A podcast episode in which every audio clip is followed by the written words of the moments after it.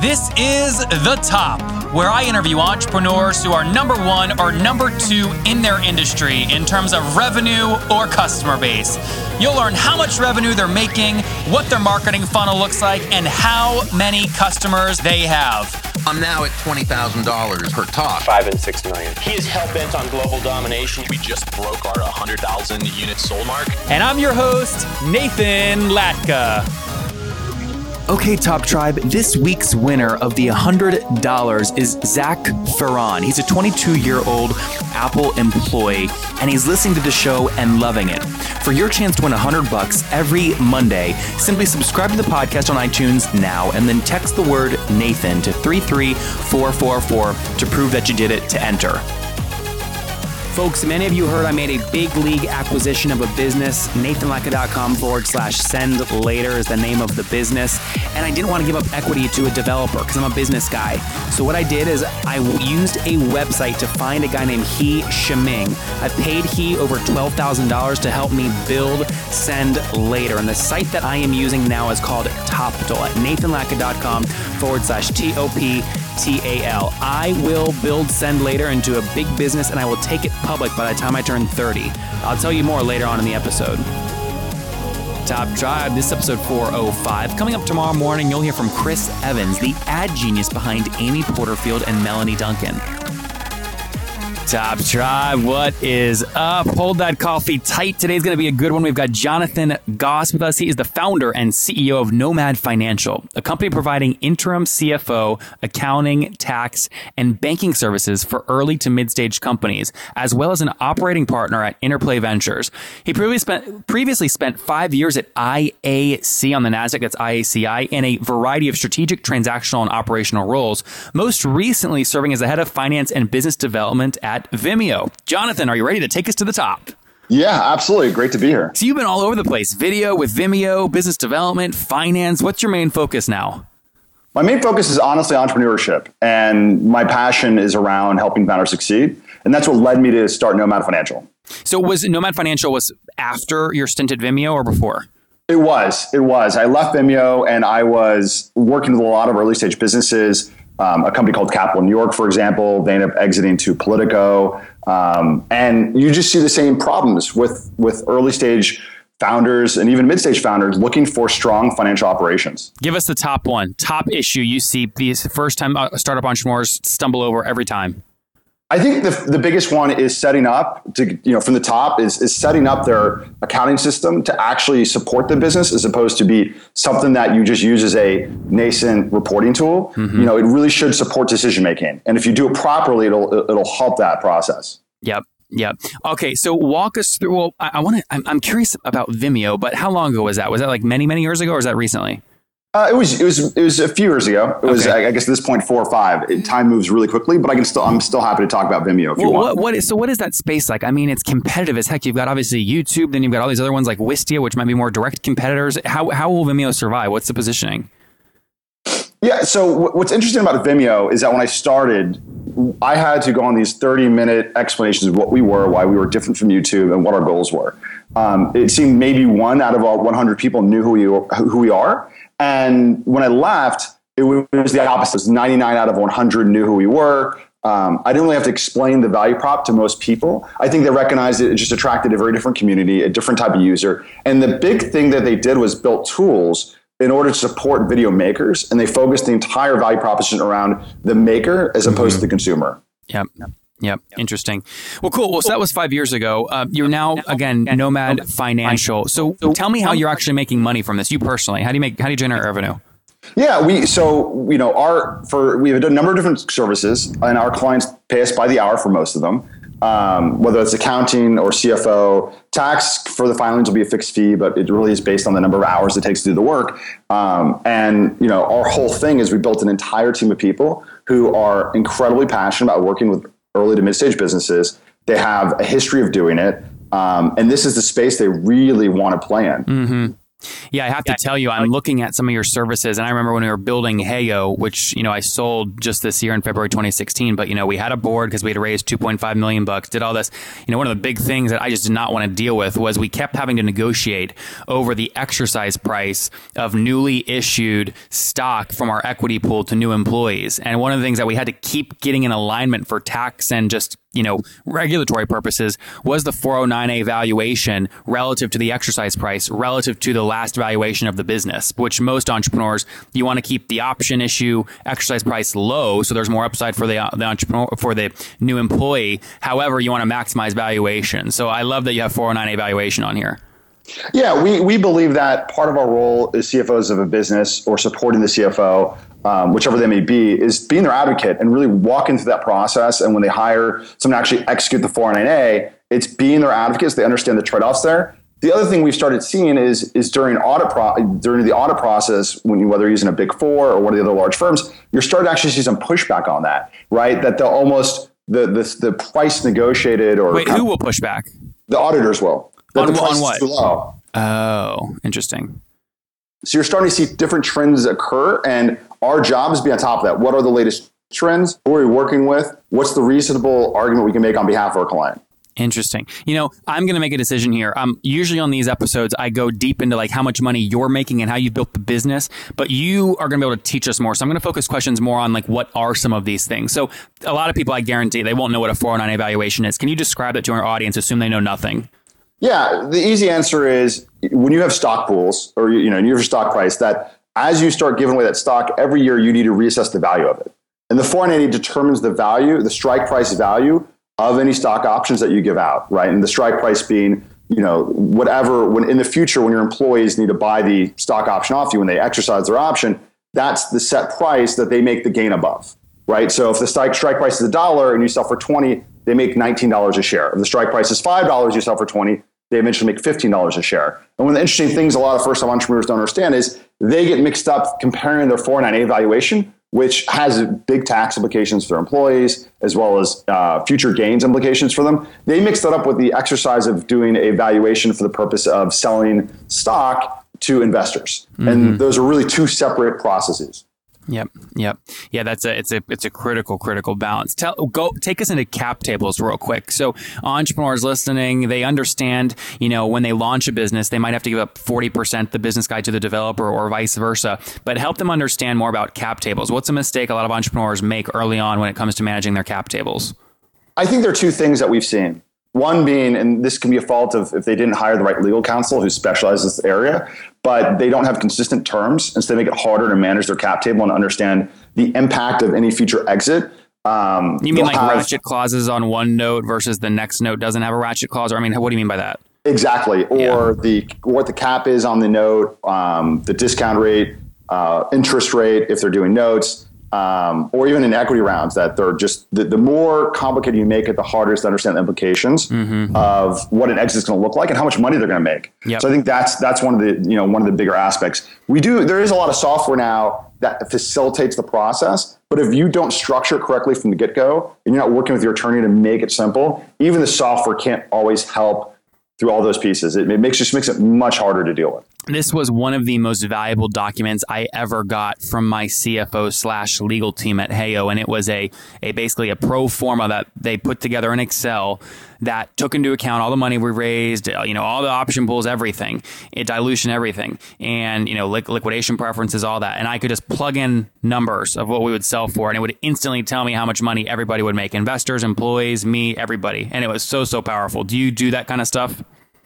Absolutely, we will work with that. Our CFOs will build those build those models for uh, for our clients, and I think that's a really important point that you're discussing, which is really understanding the implications of a sale. What we had a client come to us one time, and he had an offer to sell his business, and he'd been doing it for five years. He really bootstrapped most of it mm-hmm. to build a pretty significant digital media site. And as he was looking to exit, he had this offer, and there are really two aspects of it. One, his investors were going to get paid. We're, go, we're going to get paid, but not as much as like as actually the value of the last round. In addition, he wasn't going to make any money off his equity, but he was going to get some some of his personal debt off of his back because yep. um, he took some investors, but really had minimized the kind of the amount he took on over the years. The kind of the process we went through with him is explaining this is how much you make here, this is how you need to create a marketplace for yourself, and this is that threshold price you need to set if you want to make any money. Mm-hmm. And really walking him and educating him through the process and what it looked like. And he ended up, he ended up going through an exit process with a different buyer who was able to kind of honestly make him a multimillionaire um, and let him walk away with a pretty big win while sustaining while keeping the business in a sustainable place with the new investor um, and continue to kind of grow it and rebuild the, the site you know um, you know focused on current dynamics of the digital media space. Yeah it's you know i have people on this show all the time and they say things actually i'll tell one uh, ankur nagpal had him on an episode 117 went went live in november on november 19th last year.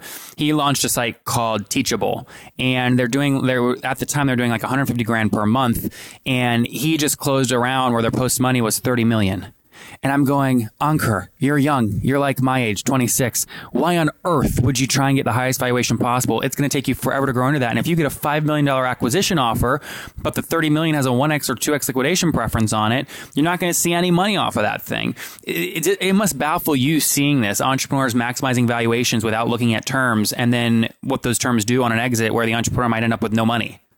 I think that was that's a great point too. Is understanding preference, right? Is it is it uh, participating preferred, non-participating preferred? You know, what is the structure? When do they make money off of it? And that's a really really great point, right? And what's funny, we'll teach I, our audience that because they don't know what all that stuff means. What, what is preferred? All that. Yeah. So the idea of uh, you know you've preferred shareholders who they are going to get paid out before you do as an entrepreneur or your your employees do as uh, an option pool, right? They're going to take a dollar back. You know, if they have a one x uh, preference they get paid uh, every dollar that they put in before anybody else takes any money out. So if they put in a million, they get a million back first, no matter what. Yes. If it's one X, you could have two X. Some sometimes investors ask for three X.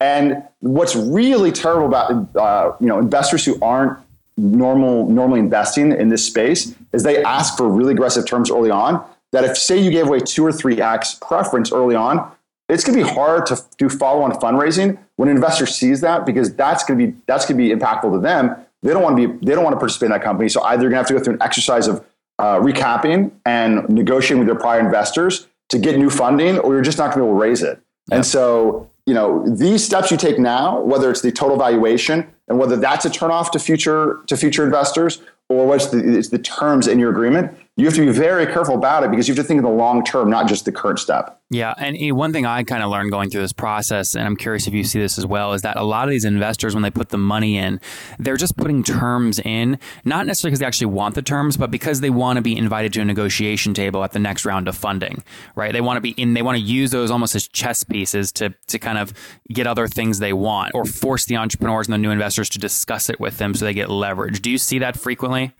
I think you can. You know, one of the things that we really talk about is the difference between smart money and kind of just just plain dollars. I don't want to call it stupid money, but you know, the smart money, the guys who come in and they're not trying to they're not trying to do too much in terms of what they get out of out of the you know uh, investment terms. They're really there to help the business. And yeah. if you ask them what's the number one thing they'll do, they go they can list at least one or two things they're going to do to drive your business forward. Their, their value is more than just the dollars they put in. They can have exponential impact on the business itself. Mm-hmm. And that's the kind of money you need to attract where people aren't necessarily trying to do that. I can understand pro rata rights. I know that like if you put, you know, every investor, if they put money in, they want to be able to kind of sustain their equity levels in the future, or have the right to. And I don't think there's anything wrong with that. Um, but there's definitely investors with, you know, different they have different goals in mind. And having goals in mind is incredibly important for investors and uh, and founders. I have a story of a startup I worked at before I ever worked at IAC where you recognized very early on that the investors and the founders were just not seeing eye to eye and had How did you recognize that? You could you could sense it. It's like it's like seeing a bad marriage. Like board meetings or overheard phone calls or what? Uh, every, anything and everything. So I would sit in the board meetings. I was the one building the financial models. I was, I was, you know, showing where we could go. And you just you recognize there's two things that are important to every business, and I and I talk about this all the time.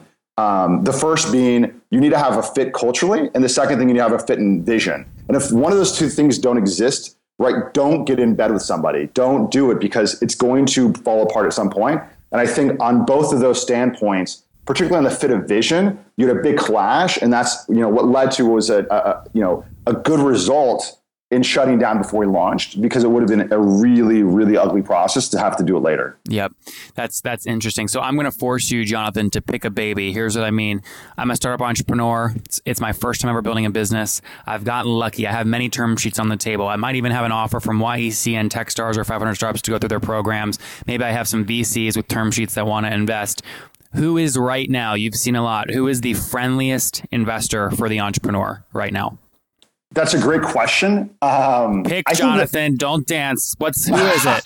I think there are a lot of good, a lot of a lot of strong uh, uh, relationships out there. I mean, I'm part of. I'm an operating partner at Interplay Ventures.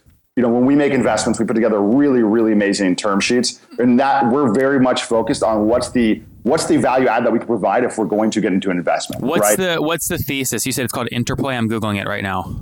So Interplay is interesting. There's kind of three elements to what Interplay does. The first is a foundry, which is what we came out of. So Mark Peter Davis, who's the founding partner of Interplay, is my co-founder in Nomad Financial. Mm-hmm. Um, they've they've helped found over, I believe at this point, 15 businesses, and they have a really really high success rate. A lot of those are bootstrapped like ourselves. Mm-hmm. The second pro- part of the program they do is they accelerate businesses to help them get them to that first fundraise. And then once they raise their first institutional round, the business will then kind of step away from Interplay.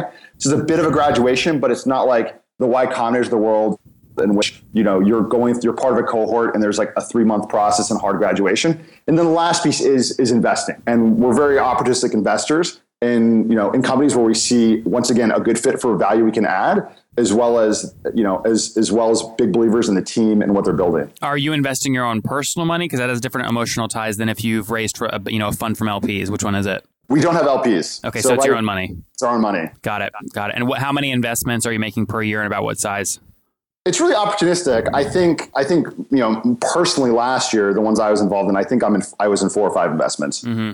Um, and it really is, you know, we think a, a, good year could be two. If we really love those two and we didn't like anything else, and it could be eight or ten. It really just depends. What's the What's, size usually?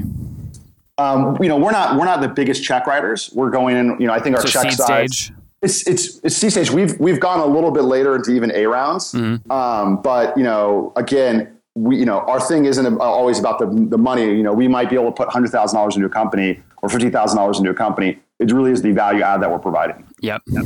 Interesting. Good stuff. And I always wonder too, uh, from you, from a personal sp- perspective, when you look at your just personal asset allocation, when you sit down with your family and you discuss financials, why are you deciding to put a portion of your portfolio into startups versus, you know, fixed assets or securities or some real estate or some other thing? Well, I think you nailed on that in saying there's a, a portion of my portfolio I'm willing to put in. And then there's obviously the areas that um, I put into, you know, ETFs where yep. I want rel- you know, relative to the market, high risk. I'm looking for eight or nine percent return, and it's not bonds. Um, Are those but, index fund like ETFs or what? Yes, index yeah. funds. Yeah, yeah exactly. Um, right, and, and I think my financial advisor would give me a thumbs up if he's listening to this at some. um, whereas for you know, there's some portion of my portfolio where you know my love and my passion and what I really, really you know live for is entrepreneurship and being part of this, and this is an extension of that, and it's putting my money where my mouth is on top of what I've already done with Nomad um, and these things, I, you know, they're just, I'm a believer in what they're doing. And, uh, you know, I have a very long-term time frame. You know, I think people mistakenly don't understand how liquid they're going to be, as well as how long the investment cycle is going to be. And I'm okay with that. Yep. I know that some of these things they pop off will take seven to 10 years. I'm very realistic about that. Um, and my hope is that this, when that money comes back in, I'm going to probably just turn around and reinvest it and keep going through that cycle of having a pool of capital I'm consistently putting in businesses. Yeah, it's interesting. I know a lot of people right now that have had a little success. They're trying to raise their own little funds, call it a million to five million. And their biggest challenge is they deploy all that capital fairly rapidly. And the problem is they can't go back to LPs or their friends and raise more capital until one of those exits. So it makes it difficult uh, because the incentives aren't aligned. They have to wait another five, ten years to, to raise more capital till an exit happens. So yeah, it's always, you know, I think Top Tribe, one of the things you should take from this interview, because Jonathan's a unique guy, he's been on both sides, you've got to make sure like incentive structure structures are aligned. It's just like Survivor when you're voting somebody out or Big Brother. You have to make sure the people around you have the same incentive structure. Otherwise, you're going to have conflict eventually, right, Jonathan? Absolutely, absolutely. I I couldn't put any better than that. Yeah. Okay. Well, this is awesome, Jonathan. Uh, before we get into the famous five, tell us real quick if people want to connect to you personally online, where is the best place for them to do that? If you want to, if you want to connect with me directly, just email me. Um, I'm a big fan. I'll be. I'm super responsive. You can email me. It's just the letter J at Nomad Financial. And then um, you can find us on our website, nomadfinancial.com. You can see all of our services there. Um, you can reach out if you're more interested in some of our services. You can reach out through our contact form, and the right person on our team will get back to you.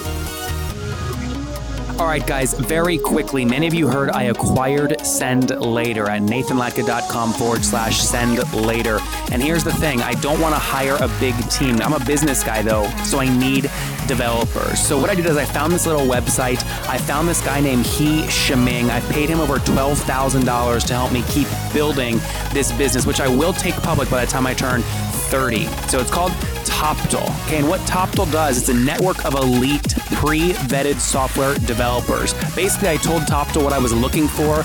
They search their network for the best people. They even test the candidates, which saves me time. And then they just said, Nathan, here, use this candidate. They meet your individual needs, and boom, I'm off to the races. So once you pick someone on Toptal, you can start working with them the next day. Now, for my people, Toptal's offering a no risk trial period that you can get at nathanlatka.com forward slash T O P T A L. Again, nathanlatka.com forward slash Toptal to get started. This is perfect if you're a business person listening that doesn't know how to incentivize or find a technical co founder. Go to nathanlatka.com forward slash Toptal and get started building your app now.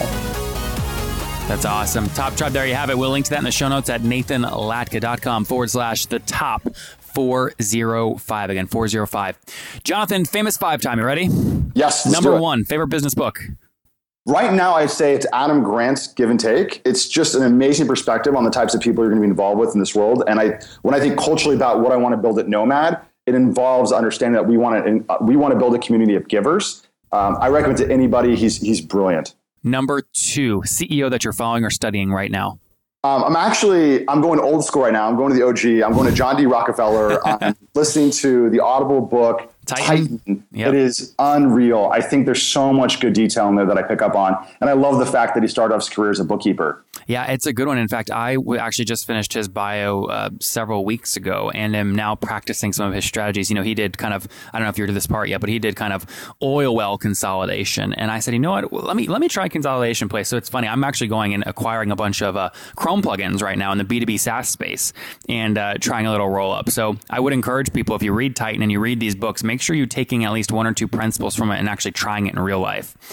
Uh, Jonathan, what was your what's your biggest takeaway right now from that book, John? From John specifically. Yeah, I, I think as a leader, what is one of the really interesting things that you know you don't hear about ever in history books. You're not reading this. Is his approach when you go to meetings? He was very collaborative. He listened to other people. He was incredibly respectful. I think when you have an image of, of what one of these robber barons used to be like, they're these like you know over the top personalities who would boss people around, and that actually was the exact opposite of who he was. Mm-hmm. Yeah, no, it's it's fascinating to study that, that guy. He's a, he's a unique one. Number, uh, let's go to the next one. Number three is our favorite online tool you have, like FreshBooks. Yeah, the finance nerd in me wants to say Expensify or some of our accounting software Yeah. use, which is the backbone. For me, it's Audible. I love listening to books at a at, you know double speed while I'm commuting or walking my dog or working out, and that's I'm turning dead time into learning time. You a big podcast guy too, or no? I'm pretty big. I go through periods. It really depends on what book I'm reading, how much I focus on it. Interesting. All right, ne- next question: Yes or no? Do you get eight hours of sleep every night? Uh, I would say I can still get between seven and eight. I'm, Okay. a, I'm a big believer in it, but it's it's hard. Yeah, dude, it's tough. It's tough. And how old are you? I'm I'm 34. I dropped caffeine last year, so now I feel like I know if I'm if I'm tired, the answer is go get sleep. That's really funny. is- I keep it simple. I love that. And and what's your situation? Married, single? You have kids? Uh, I'm single. Um, I'm a dog parent. There Uh, you go. That counts. Exactly. Totally exactly. counts. Dog food every morning, dude. It's a freaking big responsibility. Exactly. Um, I'm not kidding either. I mean, my animal. I don't get animals because they die in like three days. I just can't do it. Uh, all right, Jonathan. Last question. Take us back 14 years. What do you wish your 20 year old self knew? You know, I think one of the themes I brought up earlier is this idea of cultural fit as long as fit and vision. And I think that's important. I think sometimes when you go into an opportunity, your gut is sensing red flags, like, oh, that one of those isn't there. Listen to your gut, right? Listen to your gut that if you're taking risks and you're making big decisions in your career, whether it's a job or employment or founding a business, listen to your gut because if your gut's saying no, you will regret it if you still go forward. Top Tribe. There you have it. Listen to your gut, focus on culture, do the right thing from Jonathan Goss, who spent time at Vimeo before about four years ago launching his own company, Nomad Financial. Yes, this interview was a little different than most. We focused on you learning some stuff about startups, cap tables, 409A valuations, pro formas, you know, time bombs, new startups focus on. If you liked this style, which is more educational versus numbers, shoot me a quick text. Just let me know. 703 431 2709. I'll get more guys like Jonathan on. Again, 703 431 2709. Jonathan, thank you for taking us to the top. If you enjoyed Jonathan today, go back and listen to Roy Mann from yesterday. Roy did 360 grand in June revenue. He's on track to do 4 million this year with 5,000 customers paying $72 per month on average. Okay, Top Tribe, I'll see you bright and early tomorrow morning. And don't forget, before you listen to any other episodes, subscribe on iTunes right now for your chance to win 100 bucks every Monday.